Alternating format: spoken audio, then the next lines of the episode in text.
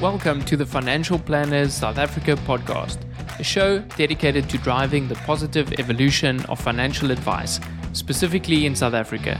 To join a global community of financial advisors sharing and learning with one another to drive the positive evolution of financial advice, head to xyadviser.com.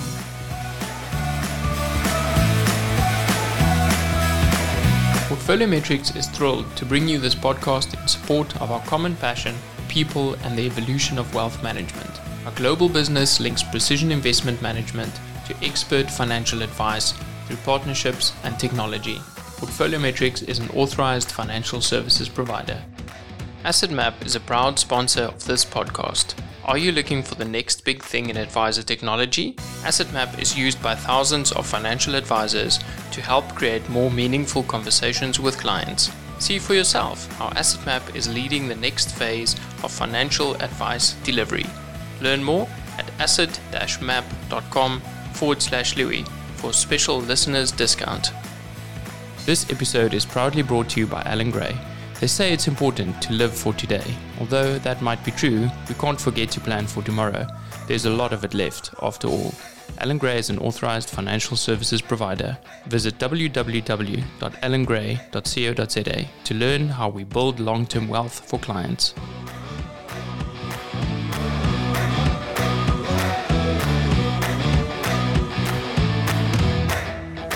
Welcome to another episode of Financial Planners South Africa. Today I have Mark Saidar with me. Mark is based in Sea Point in Cape Town after his move to Cape Town. Um, he is a lifestyle financial planner with a really exciting history. He is vocal about pricing structures and super active on LinkedIn. Mark, lovely to have you here today. Thanks, Louis. It's uh, yeah, pleasure to be on your show. Congrats on what you're doing. Uh, I think it's uh, it's much needed in our in South Africa, especially. Uh, yeah, and it's it's lucky to have a chat with you. Yeah, thanks for being here. So, Mark, I mean, you're you're super vocal on the pricing structures of financial planners and you know delivering more value. But before we get there, give us a little bit of a background of how you got into the industry. What were those first steps that you took? I think I always kind of tell the story, and I think a lot of people can resonate with, with how we get into this industry. Um, I, I was at at varsity, and my dad was kind of like, "What are you doing with your life? Where are you going?" Uh, I was working as a rental agent, you know, m- making easy money. And he was like, no, you got to go see my friend. Uh, so I went to go see this guy and he was, uh, the head of SBFC, Standard Bank Financial Consultancy. And he, he asked me, he just asked me a simple question. What do you want from life? Uh, I was 25 at the time. So I was like, I want a nice house. I want a nice car and I want a nice wife. And he was like, well, I've got the job for you. You're going to come work as a financial planner. So I, I did like a month or two's training with the, the SBFC Academy. Really just product stuff. No, no real actual training. Um, no real financial planning training, put it that way. Uh, product stuff. And then after that, they, they kind of dropped me off at, uh, at Stanlib and said, cool, go be a financial planner. Uh, which is like, okay, wow, wow, okay. Um, all the, all the product stuff I'd learned happened to be uh, Liberty product stuff which didn't help me sitting at Stanlib because, you know, that's, that's a life company versus a unit trust uh, company or asset manager. Yeah, and, and that's really, really how I started. Uh, started at Stanlib. Stanlib don't actually have a license to provide advice. Um, if they do have a lot of, which is a terrible uh, phrase our industry has coined, orphan clients. Uh, they've still got an obligation to look after the orphan clients, but but they can't do it. So I was sitting at Stanlib uh, looking after the orphan clients walk-in clients. You know, Stanlib at that point had a, had a massive orphan book, another terrible word in our industry, your book, which is your book of business is basically clients' lives, uh, whittled down to sums of money. Um, but yeah, that was my job to sort of re-intermediate these people uh, and, and go and give them financial advice.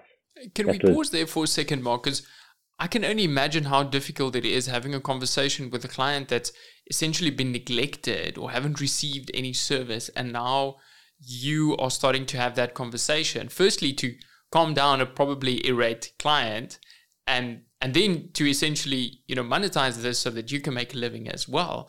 How were those early conversations with those orphan clients?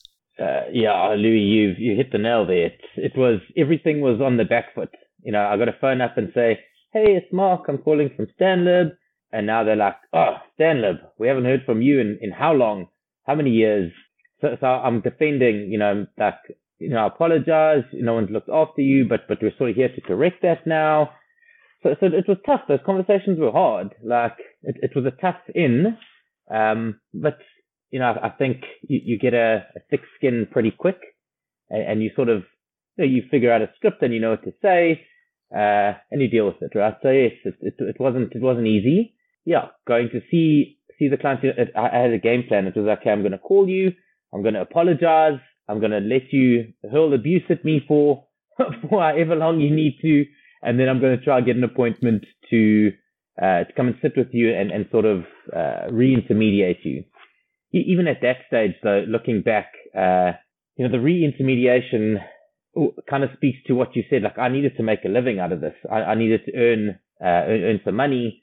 So even then, I just, I kind of, I went for the low hanging fruit, which is, which is also terrible looking back now.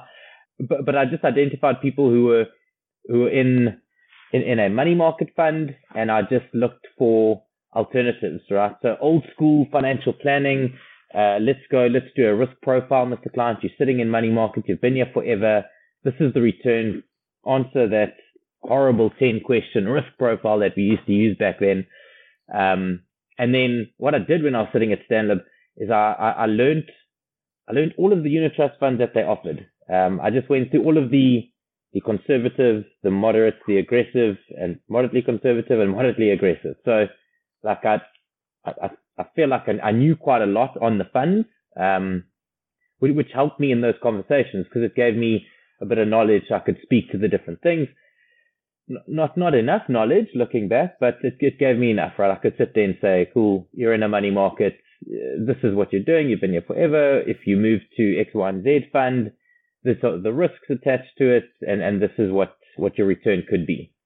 looking back again, not fully knowing what those risks were, right? Um, you know, in my mind, a move from a, a, money market fund back then to an income fund, you know, it was a logical move. Uh, low, they're both classified as low risk, um, until, until African Bank happened. I'm not sure if you remember that. Uh, but yeah, I had, I'd moved a lot of clients from money markets to income funds and then African Bank happened and, and a lot of people lost, lost money, right? Lost money in an income fund. There was a 10% haircut. I'll never forget it. 10% haircut. Stanlib called a big meeting, and then the next day they they told us everything will be fine, and then the next day they side pocketed like 10% of the fund as well. Oh, it, it was terrible. Um, absolutely terrible. Having to go to clients and say you've lost 10% in an income fund. Should I move my money, Mark? No, no, no, it's fine. We'll keep it there. We'll ride it out. And then the next day they go and take, I think it was actually more than 10%, but they took all the assets that were linked to African Bank and they put them in the side pocket, which clients couldn't then access. So yeah, it wasn't, uh, it wasn't great having those sort of conversations. But yeah, that, that's kind of how I dealt with it. And, you know, th- th- those are some of the negatives, but the positives is that you, you learn a lot in that sort of environment. Like, like I said, I, I was forced to learn the different products, the different unit trust funds, how they work, you know, what, what they're made up of and, and you get exposure to a lot of different people, so you can build your confidence. I always admit that it was a great place to learn. Maybe not learn all the right things, but but a great place to learn. Yeah, I think we have to give credit to the large insurers and asset managers. It's it's a great training ground. I don't think all of them have figured out how to remunerate the advisor correctly, but you know this is all about the evolution and to get there. And on your point around income funds, I've got a colleague that says your conservative client becomes a very aggressive, physically aggressive client um, when these things happen. And, you know, yeah. part of being in the market is that. Mark, yeah. looking back on those early years and with the knowledge that you have now, what would you have done differently? So let me tell you what I, I did do differently uh, and, and how I sort of justified the difference, right? So initially when I started – you know, commissions were still a were still the norm, right? You know, you sell a, a fifteen the fifteen thousand rand recurring premium investment and you know you've got two options you go to an asset manager or you go to a life company the life company is going to pay you three and a half percent upfront on your premiums you know into perpetuity. It's, it's robbery right in the beginning. So right up front i said you know i had a couple of guys that i looked up to at Standard Bank who did incredibly well uh, financially. And then i remember sitting with some of them and they were like you know th- the move is away from commissions. The move is to aum fees. So do the right thing. Don't charge, don't put them into these products, uh, and, and don't charge upfront fees. Rather take AUM fees as, as and when commission. So that was my first sort of justification in my mind. Okay, great, Mr. Client. I'm going to not put you into a, a endowment type product. Uh, I'll put you into a pure asset management product. And, and, and still to this day, that's my thinking. It's let the asset managers run the money. Uh, let the insurance guys look after the insurance product. So that, that, that was kind of what I did in terms of the move. Um, you know, it, it, it's a big difference in earnings. Uh, and it was, but again, it was like, well, this is a long-term play. You're doing the right thing for the clients. Uh, no penalties, you know, no, no clawbacks, no arguments with clients when they need to access their money because you've sold, you've missold them something for your own interest. Yeah, I think one of the hardest things when starting in our industry is, is how do you earn that living while trying to do the right thing because I, I think back then I wasn't delivering, you know, the best financial planning proposition. If I look to where I am now, but like you said, that's an evolution. But it's just very difficult. You know, you, you, you go in and you earn you earn nothing. There, there's no salary. There's no anything. You you earn AUM fees. It's like fifty rand a month. Uh, you know, and then you still got to share that with whoever you work with. Take tax off. It's it's very it's very hard. The the the, the remuneration mechanism is probably one of the biggest problems, I think, uh, for people coming into our industry. So, Mark, if I understand you correctly, you were saying, you know, what's the most important for the client? Like to have access to the money and clear fee propositions, you know, and being the technical expert, helping them guide them through that process. And then over time, that recurring income stream grew and grew and grew and meant that you could actually make a living but the early days, it is near impossible because you're starting on on zero. Um, what kind of what were the next couple of years after you doing that? Like, what does that look like? So I was at Stanlib. I started in 2010, um, based in Stanlib. I'll never forget. It was uh, rugby soccer World Cup, um, and I was like, "This is the best job in the world. I don't have to apply for leave. I can just go to the games whenever I want. so there's like the, the, good with the bad. Like I'm not I'm not earning so much right now, but you know, I look at the guys in, in, in the industry and the ability there is huge to earn. Um, and I get to take leave whenever I want. It was great. So anyway, that's just a little side story. So 2010, um, I was based at Stanlib until 20, 2013. And I was getting a bit frustrated um, because I wasn't you know, I, I also started my, I think I got my CFP in 2013. So I then got some sort of exposure to comprehensive financial planning, whereas in the beginning it was just sort of selling investments. Um, so I was getting a bit frustrated sitting at Stanlib. The clients that I saw weren't interested in, in doing everything with me. They kind of just looked at me as their investment guy. Uh, and then they had an insurance guy and a, and a didn't really have a, a financial planning guy. They just had individual people. So I spoke to my boss at the time and he sort of moved me, he, he let me work in tandem between Stanlib and one of the Standard Bank branches, which then gave me exposure to a whole bunch of different people who actually needed compre- comprehensive planning at that stage.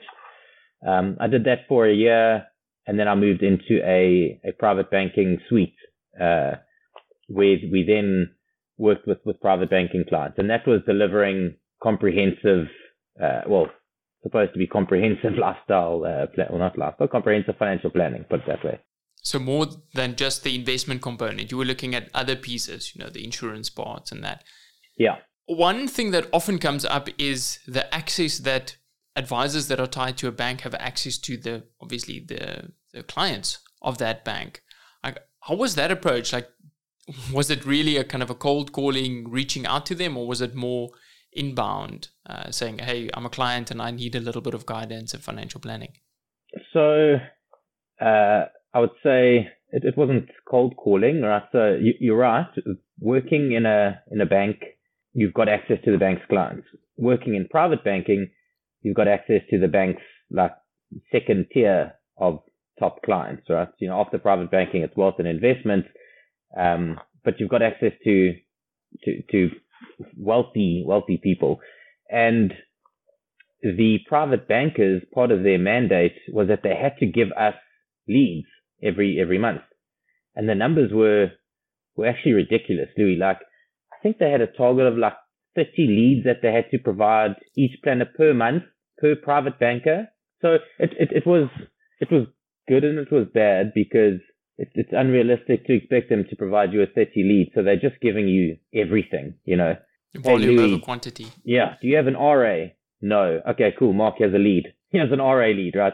So so so you got a whole bunch of that stuff, but you also got access, like I say, to people with with a lot of wealth, which again is a good and a bad thing, because you start to view the people as numbers, um, and, and very quickly you you there becomes a disconnect with with the value of money. I think um, because you know you're working with somebody today who's maybe got a hundred thousand rand who wants to invest.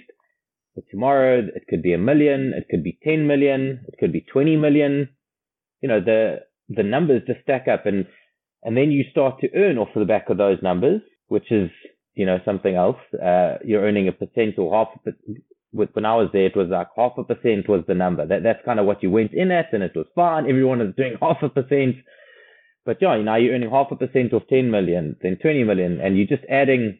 You're constantly chasing assets because the more assets you get, the the more revenue you make. But it, it is a great place, again, a great place to learn because you are getting exposure to a whole bunch of different clients, a whole bunch of assets you can grow.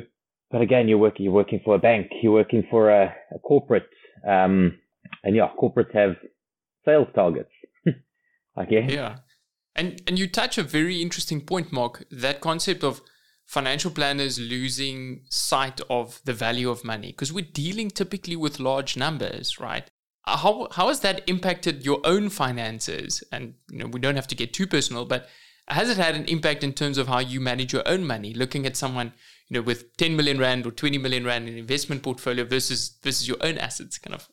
You're saying I don't have 10 or 20 million rand in investment assets, Louis? Just kidding. I don't. In in the beginning, it was it, it, I would say negatively impacted me, right? Because like I said, I, I lost sight of the value of money.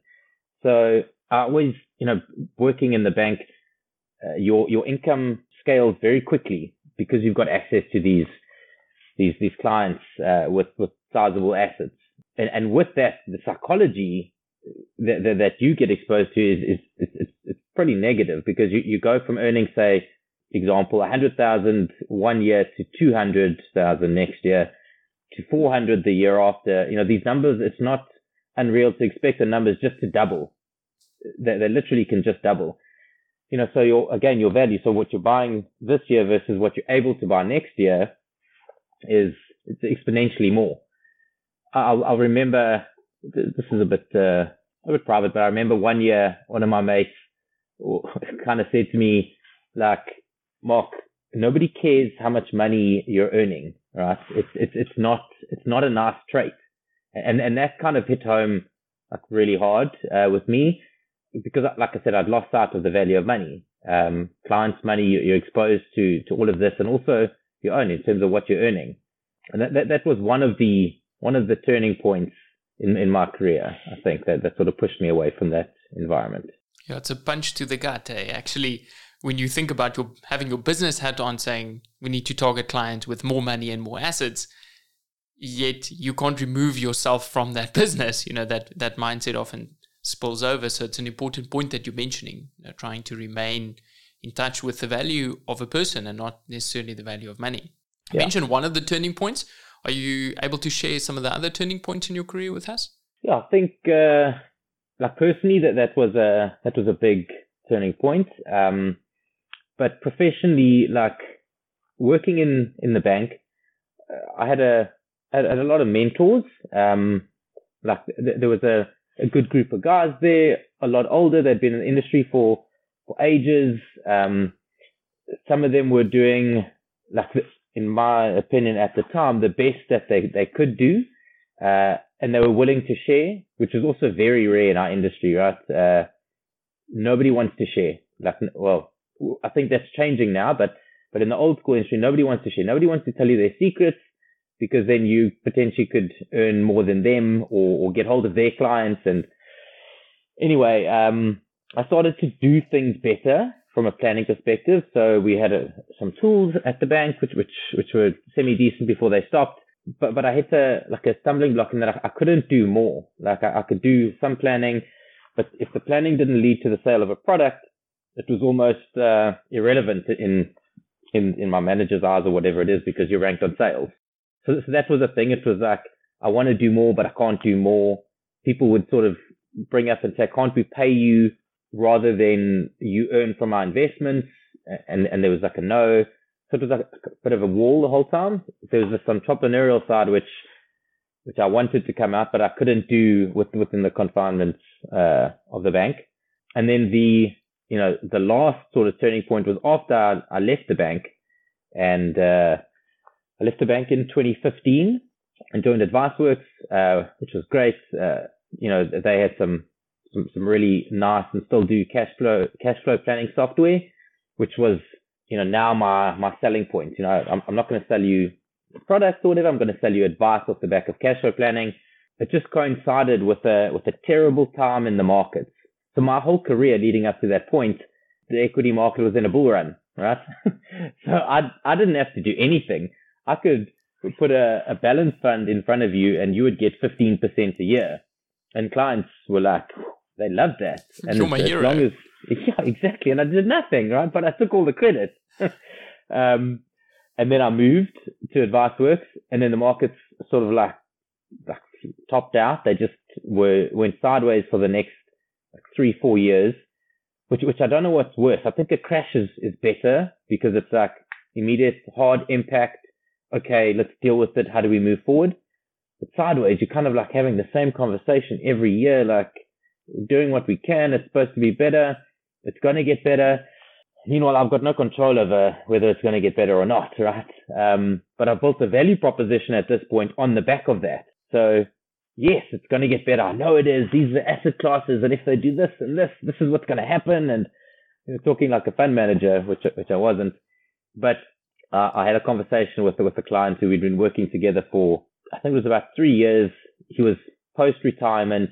I sort of this is again another another bad terminology, but I got him I got him just before he retired. Um, and and he had a like a decent pension pot at that stage. Uh, and he was still I think he had two two good years of the market, and he was fully invested, which was probably you know terrible thing for him because he you know, he had north of 17% a year returns in those two years. And then we just went sideways. And now he was used to 17% returns, uh, going sideways. And every meeting, like he would call me regularly and we would have such horrible conversations, um, post those two good years because he wasn't getting what he wanted. What, you know, the blend that I'd originally put together for him was delivering my value was was sitting on the back of that blend, which wasn't doing what it meant was meant to be doing. And every time I would just kind of speak to him, and it was like, no, but the mandate is we've got to do this. He said we're going to do this, and I was like, there's nothing I can do. Like this is not me, it's the market. And then I even felt myself saying, sure, Mark. Uh, so, so in the good times it was you, but in the in the not so good times it was the market. And I just thought there's got to be a there's got to be a better way to do things. Um, from, from a planning perspective, from an earning perspective, there's got to be a better way. Like, I don't want to be having these conversations all the time. I, like, I'm, I'm prepared to not take the credit when the market runs really hard, to not have to have these these horrible conversations when the market does nothing. So I'm wondering what part of that conversation was the client's expectation in terms of what was being delivered and what is just the industry norm. You know, we get and and even as clients, you know, we know what to do when there's a market correction you sit tight. It's easy. But no one prepares you for a sideways market for five years or 10 years in an SA equity component. So my, I guess my question is, what were your clients expecting when they were engaging with you? Was it that like, hey, I'm here to deliver better returns for you at that stage? Yeah. So I think like, you know, I'm, I'm pretty open about they expected what I sold them or told them in, in the years leading up to that. And, and my value proposition was investment returns and these are the fees that I'm going to charge. I'll never forget. I, remember sitting with the, you know, my my proposal was always just a like an investment proposal. I, I remember the everything there, right? Like the the fees that this guy's going to get this much and this one's going to get this much and and I'm going to take this much, uh, and and here's the blend and you can expect this much return. And I, you always see clients would go down to that graph and if they look there, if that return looked acceptable to them, then they were comfortable with paying your fee. So now you've like I conditioned them to think that they will get that return, and for that return they're going to pay me that fee. So you know, I, I have to take responsibility in that. That's the value that, that we put on the table. And, and so that's what they thought. That's what they expected. Those are the conversations that they were used to having. Uh, and those are the conversations that I was happy to have when the markets were, were doing well. Um, yeah, yeah. So how do you decouple that? How do you separate investment returns from advisor remuneration? Sure. So I think it's it's really hard for existing clients that you've now conditioned to think in this way. But it's, you know, I then went about exploring w- what's out there. Uh, and it just, it happened, uh, Allan Gray had a webinar and they had Brian Foster on and he was talking about the evolution of financial planning. And, and this just like resonated with my whole career, like this point, this point, this point, this point. And I was like, yeah, that's me, right? And like the whole thing was the separation of services that we provide at that point was okay, so I'm not just responsible at that point for the investment returns. You know, there's a, there's a planning component, uh, there's an implementation component, and there, there's an investment management component. At that stage, I was still sort of saying, okay, well, I deliver all of those. So we do the planning and, and we sort of get paid for the planning, we implementation, potentially get paid for implementation, and then investment management, and we'll get paid for investment management. So it was just breaking down the the process at that stage, uh, along with the potential remuneration structure at that stage. Yeah, it's still not still flawed, I guess. If I look back now, but yeah, that, that's kind of how I started breaking it down. Then. Sure. So that was a nudge in a direction to say there are other options out there. Like, what are the other things that you explored at that time? So you were listening to Brian and and him preach about um, the future of financial planning. Like, what are the other resources that you were looking at at that stage? Um, yeah, so Brian was a was was a huge influence. Um, a, a podcast back then, I guess. Uh, so uh, Michael Kitces was was was massive. Uh, still is massive. Like you know, he's he's just got so much wisdom and knowledge and does so much in in, in the industry. Uh, we, uh, like I said, when I joined AdviceWorks, they they've partnered with with Old Mutual Wealth and their integrated wealth planning, which which is also like you know cash flow planning. My first exposure to cash flow planning, uh, which is also great. You know, you can. I, I don't think you can hang a value proposition just on cash flow planning. Like it, it fits in somewhere. It's it's way better than what we were doing before. But you know, the exposure to that and, and Old Mutual Wealth have some really great coaches that that that come comes along with that. Yeah, so so there was that exposure. But I think the big thing was like I wanted to separate, I wanted to separate what I do and what I can control uh, from what I I can't control and and what I don't want to do. Uh, so if I look now, you know, I'm I'm very clear with with clients that that we look after you and and your life plan and your financial plan. And yes, there's an investment plan which is sort of driven by your life plan uh, that your life plan will dictate what your investments need to do if they need to do anything. And then uh, somebody, not me, will fulfill that role. You and I will select who that person will be. Yes, I'll put recommendations forward of, of who I think is, is great at doing it, but ultimately it's your decision along with mine. Uh, I'm not, I'm not skirting the responsibility there, but I'm not responsible for managing the money. And when we have the conversation with, with the portfolio manager or the asset manager, whoever it is, it's also on those terms. And I like to position it to the client that I'm sitting on your side and you and I are sort of interviewing the people that are going to manage the money. Whoever's going to manage the money, you get a return objective based on the client's financial plan. So client needs 5%, 10%, 12%, whatever it is. How are you going to deliver on that? Can you deliver on that? Is it, is it reasonable? Is it not reasonable? And then sort of talk us through your process. So, Mark, how has that changed the discussions that you now have in sideways years or negative years with your clients? Like, what is the difference between when you were remunerated purely on the assets? Yeah, so look, um, in a, I think the accountability, like this particular client that, that I mentioned, um, you know, I kind of had to say to him, okay, so in these sideways negative years, what what else can we do from a planning perspective? Uh, how can we? What other levers do we have available to pull? And, and it was hard even for me because you know traditionally the only lever was get a better return.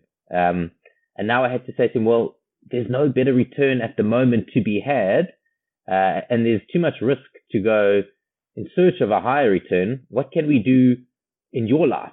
And and it was it was even saying it now, like I feel like I feel a bit I don't know insecure almost in that. Sure, now I'm going to say, well, change your lifestyle um, because I can't deliver on the returns. But that's basically what we did, and it, it was he was super receptive to that conversation. I remember him and his wife came in. Um, this is also the first time I, I insisted that the wife come in because uh, she needed to know what was going on. And I said, well, what else can we do, guys? If this, if this, if these returns carry on with the cash flow planning now, this is what's going to play out. This is the reality of the story. And they kind of said, well, you know, maybe we could tighten the belt a bit. Was like, sure. Wow. Yes. Let's look at that, guys. Can we do that? You know, we had a detailed budget. Uh, I love doing detailed budgets, uh, especially with cash flow planning because it kind of, it gives you, there's no room to hide you know, w- when it gets to how much you spend per month, the guy who says 50,000 or the guy who has a land item 50,000. You know, you, you, you can't hide in that. You know, so, so it's like, okay, go through the detailed budget. We can cut here. We can cut here. We're prepared to cut here. And then having those conversations, like I left there thinking, wow, this is amazing, right? These, these people are open to it. They're, they're willing, willing to tighten the belt. And I think that these are the types of conversations we have to have um, maybe in hindsight, if you could have those conversations with clients before they invest their money, uh, it would be super beneficial. So go through the planning and say, great, we're targeting this, but what are we going to do if we have three negative years? Like, what can we do? Just, just so that it creates some sort of expectation. It could happen. I'm not saying it will. I'm not trying to scare you.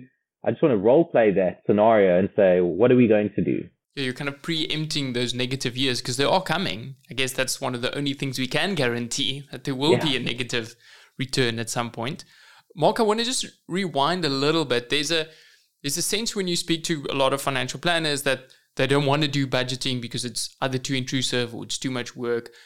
How do you tackle the actual budgeting exercise with a client? Can you maybe talk us through that? Yeah. So in my in my process, I um, have an introductory call. Okay, are we a good fit? Uh, do you have a problem that I can help you solve? Yes, no. If yes, we go to discovery meeting, and then then, you know, I like to get all the information. I have to talk about you and your life and everything, and then sort of back that up with the numbers. So in that meeting, you know, I'm I'm pretty honest and open about it, and and I, I want to know I want to know the numbers, right? Like uh, if you if you're if you're involved and committed in your planning, then then we need to know the numbers. So I'll just kind of speak to you about it. So I'll ask you, do you have a budget? Yes or no? If yes, is it detailed? Cool. Can you bring it up? Bring it up on the screen, share it with me so I can have a look at it. And also, like, if clients aren't willing to share that information with you, how invested are they in their planning? That, that's kind of my approach is we need this detail so we can help you build your plan. We can help you do the things you want, you say you want to do. Um, so let's let's sort of have the conversation. But yeah, we, we've got, we go to the extent where sometimes people are like, yeah, I really have been meaning to do the budget. Um, I'm so glad you you brought it up. I just don't have the time.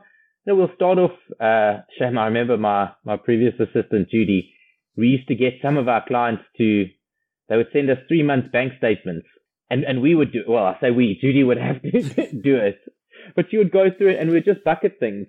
Part of part of the service to clients, uh, and then we would sit with them afterwards and say, okay, well, this is what we've taken from your spend. Uh, how does this resonate with you? again, there's no room to hide. You know, you can't say we're showing you you're spending X amount on on your food. I can't spend that much on food. Well, that's what the numbers say, guys. That's what you're spending, right? Um, but also with with the the cash flow planning we use, it's it's, it's line itemed. You know, it's it's this, it's this, it's this, it's this. Everything is detailed, and everything's linked to an asset. It's it's linked to a, a stage in your life. It's linked to your kids' expenditure so you, you, you can turn those things on and off. So so you get you get a really good picture of where your money's going, how long it's it's going to go there for, um, and and after a certain point in time, is there going to be more? Like, is it going to free up cash? Is it not going to free up cash? I don't like just a lump sum number. It, it, it doesn't help, but but it is it is work for clients. Um, and it's, you know, from our side, it's something we're prepared to do. We'll sit with you. We'll have a, just a budgeting meeting if you want bring your statements. Let's go through. Let's identify what you're spending. It's, it's part of what we do, I guess. Yeah, it's part of that financial organization and also awareness. There's this concept of, you know, show me where you spend your time and your money, and I'll tell you what your values are. Yeah. So I'm wondering, like, how does that look like when you've gone through someone's goals and what they want to achieve, and now you look at the budget, and those two are kind of completely or worlds apart? Yeah, I think for me, it's uh, it's it's it's it's plain to see. I think that it's harder for the clients to see it, right? Like like we we can position the stuff there, and it, it's it's not. I, I can talk and communicate to, to most people or things, right? So it's uh, putting it out there. It's like you know, like what you just said. You've said this is important, but this is where you, your money is going, and sometimes you don't even need to say that. You just have to just put the stuff on, on you know online and let them look at it, um, and and they'll identify with it. You know, that, that's when you, you've got to do some work as a client, right? And again, it's, I think there's this conception or perception about financial planning and financial planners that we have to do all the work and, and we come do all the work and we present all the solutions to you and, and then it's done. But it's, you know, it, it's a, it's a, it's a two-way street. Uh, there's a lot of work that, that clients have to do, uh, that they have to be prepared to do. And that's also one of the tough things is, clients have to be invested in their planning. You know, you, you can tell me it's important to do A, B, and C, but, but if you aren't prepared to spend less here or, or, or save more, whatever it is, well, then how important is it really to you? You know, uh, and, and we've got to have those conversations. It's not just about us coming and making everything happen because we, we can't do that, right? Uh, it's a relationship. Yeah, I'm wondering those 30 leads that you were supposed to get from the from the bank, like how yeah. many of those clients were willing and able to actually work with you, you know, compared to where you are now. If you ha- would have just take a stab on kind of how many clients you're taking on board now versus the kind of 30 leads that you were getting, like what would that number be roughly at the moment? No, so it's it's it's it's a way less. Um, you know, just on those 30 leads we were getting per, per private banker per month, it was a lot, right? Like just trying to manage that lead system was a lot. But what, what made it even worse is that the clients sort of felt obliged to meet with us. So they weren't just leads, they became appointments because now they've got a relationship with their private banker and the private banker said, oh, just meet with Mark. He wants to talk to you about retirement. So now I've got to go sit and spend half an hour talking to you, and, and you know you don't want to do anything anyway. Neither so, party actually wanted to be yeah, in this we, meeting. We, we both don't want to be here. Like I can walk in, walk into the little meeting room, and I can just see. I'm like, oh, really? Am I going to sit and have the spiel? But you do it anyway. Now it's, I would say, look, we're probably, you know, we, have got growth aspirations within the business where we're trying to to grow at, at three new clients a month, which which is three doesn't sound like a lot, but it's uh, it, it's pretty tough in a in an online world, in a fee based world, in a in a niche uh, of of of female executives in finance um, who don't know you. Uh, but yeah, so so so we're after we're, trying to grow at, at three new clients. Uh, I think capacity wise, the amount of work that, that we do and that we're prepared to do and, and given the hours that we're able to do, uh, th- that's all we can really grow at for now. Uh, we do have an existing client base that, that, that we're looking after. Um, you know, so so it's a thin line. I, I, I guess my, my days are pretty structured. I'm, I'm very structured in terms of how I do things, but you know, I'll, I've, I've got allocated hours for LinkedIn and for clients and all of these things.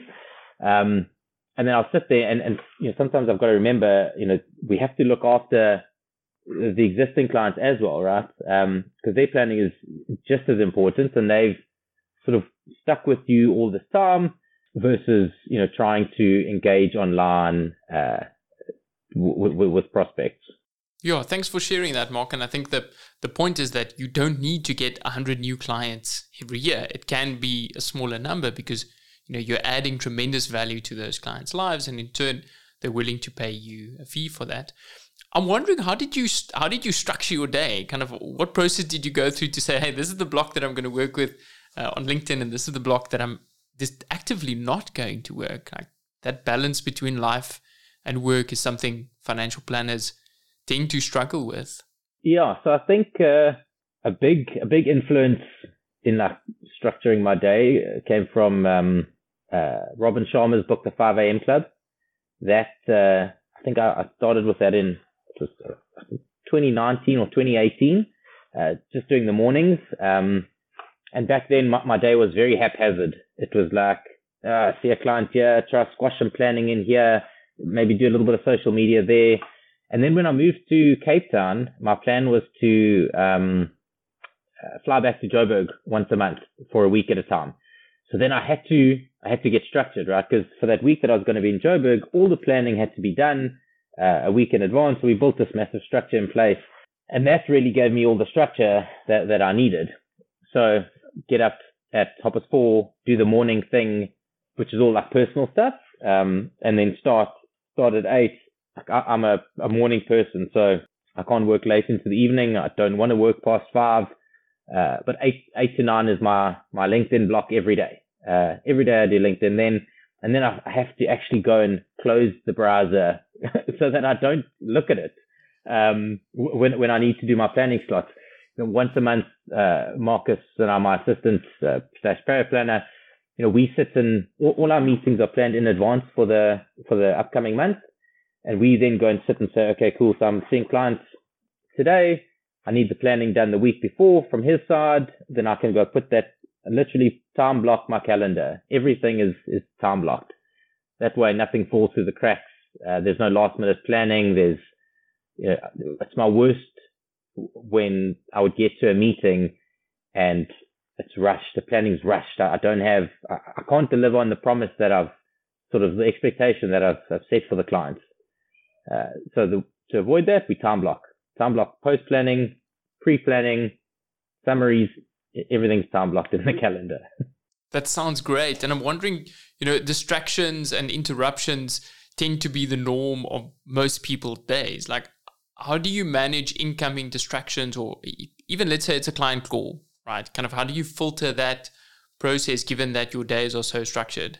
So clients for me, you know, our, our proposition is, you know, we put forward depending on, on the service level agreement, there's there's either four fixed meetings or two fixed meetings.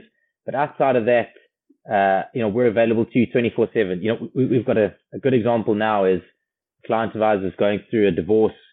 Um, it's very messy and we've been issued with a subpoena to provide documents. You know, we've provided all these documents to her attorneys, but now we need to provide it again to his attorneys so, so when client things come through, my expectation on the practice is uh, kind of drop what you're doing and, and do it. You know, if an email comes through, it takes two minutes to respond to an email. I can respond and say, Hey, Louis, uh, I got your email. I'll, I'll do it whenever it is, uh, but just respond, right? L- let you know that I'm on it. Like the subpoena thing, it's drop what you're doing, uh, manage it. Uh, and, and the same expectation with, with Marcus. It's, emails, just acknowledge the client. Uh, you don't have to address it straight away, but let them know that they're there. So, so clients, I don't view clients as distractions. Um, I, I, get what you're saying in terms of like the structure, but you know, clients aren't distractions. Distractions. Their their life is, is what we're here to to help them manage. Um, and so that, that that's that's what we got to do, right? Yeah, it goes uh, back to your earlier point where you said this is the the lifeblood of your business these existing clients and you have to keep them happy so it's great to hear that that yeah. is your that is your approach Mark, if we think about the future of financial planning and the skills that we need to be work on and working on and the things that we need to be consuming and you know in terms of knowledge, like what are those things that you are working on at the moment? So I think like the for, for me, like understanding the human behavior, why people make financial decisions the way they do is, important. Uh, it's it's really understanding the person behind the money. Uh, that, that's kind of my focus. Uh, we're doing a bit of coaching. I think there's inadvertently we, we do deliver coaching uh, in the work that we do, and I just want to make sure that I can do it correctly. Um, know, know the sort of tools that, that, that we've got available. You know, previously we people referenced us as having like a toolkit. You know, like a like a, a belt, and it was like you've got your RA and you've got your this product and that product and all of the stuff that you can bring out when you need it. And now it's kind of like, all right, well, let's understand understand the person, right? So, so what's their money story? Uh, how has money shaped them? Why do they behave the way they do? How is it making them show up in the world today? These are the that's the new toolkit that I think uh, if you've got at your disposal, will really be able to help clients uh, achieve the things that, that they say are important to them. So you've taken off the product toolkit and you know put on the psychological toolkit where you can have these discussions about the history and how that shaped them and also you know the impact that that they are now. Yeah, definitely, definitely. It's it's uh there, there, there does seem to be a shift in in the industry or profession, whatever we want to call it. But yeah, understanding the client. You know, the, the client is the client, not the client's money. So shape your toolkit around the client and you'll be able to better help them. Because ultimately that's what we're here to do, right? You know, my, my thing is I want to live an amazing life. And the way that, that I'll be able to do that is if I help my clients live an amazing life. So if I can do that for them, inadvertently, I'm going to be able to do the same for myself, which means we're, we're all, we're all living good lives, right? so that first question of what does an amazing life look like to you actually was quite impactful, but it sounds like the answer was very diff- would be very different now as opposed to 10 oh, plus yeah. years ago.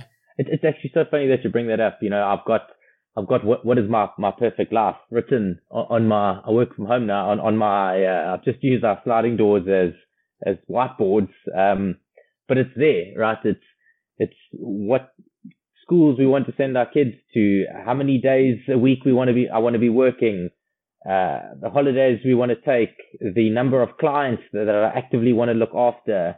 It's all detailed, uh, and everything, everything that I do is focused around that. Um, you know, I don't know who said it, but you know, you've got to say, got to say no to the wrong clients and things to be able to say yes to the right clients and things.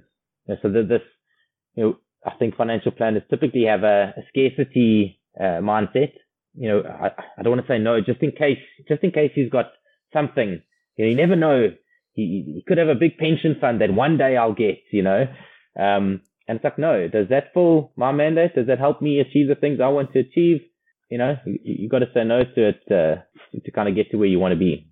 And Mark, do you believe we're in the right industry for you to be able to tick these life goals?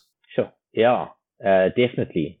I think it's it's we may be a little bit early uh, in in in what we're bringing in terms of what clients because clients don't necessarily know what it is that lifestyle financial planning or what the, realm of what we can help them with.